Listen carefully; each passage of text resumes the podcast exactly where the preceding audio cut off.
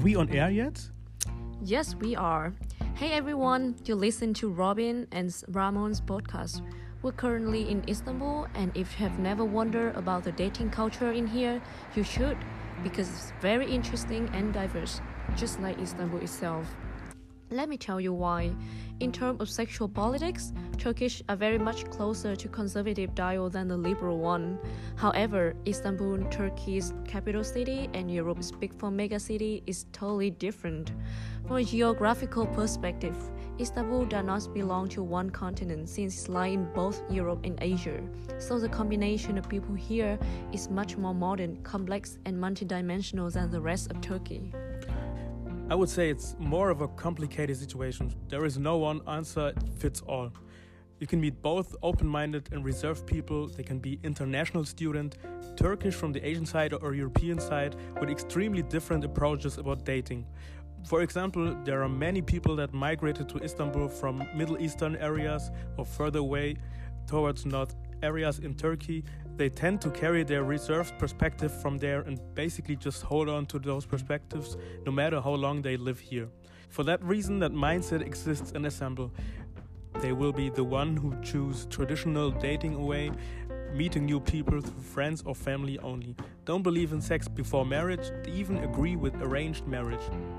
They also never use social media or at least never meet people through social media or dating apps. But on the other side, you have people with more liberal approach to this, mostly young people or people from the European side of the city. They are the main target of dating app like Tinder or Bumble. They're open to the hookup culture, sex before marriage, and the freedom of dating in general. But yeah, you have all those mixture, and that really make up to the diversity of the Istanbul dating culture. Well, let's hear Ayman, an international student, talking about Istanbul dating scene.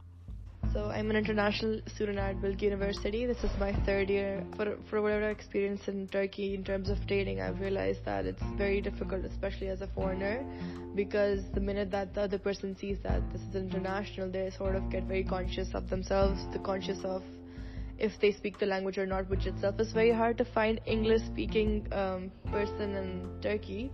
Not just because of the language barrier, but also because there's so much cultural differences.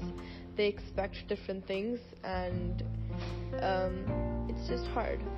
It's very low key people don't really talk about that but the tinder culture is pretty pretty strong. It's pretty strong. How about turkish person from the asian side? What's their opinion and is that anything different find out.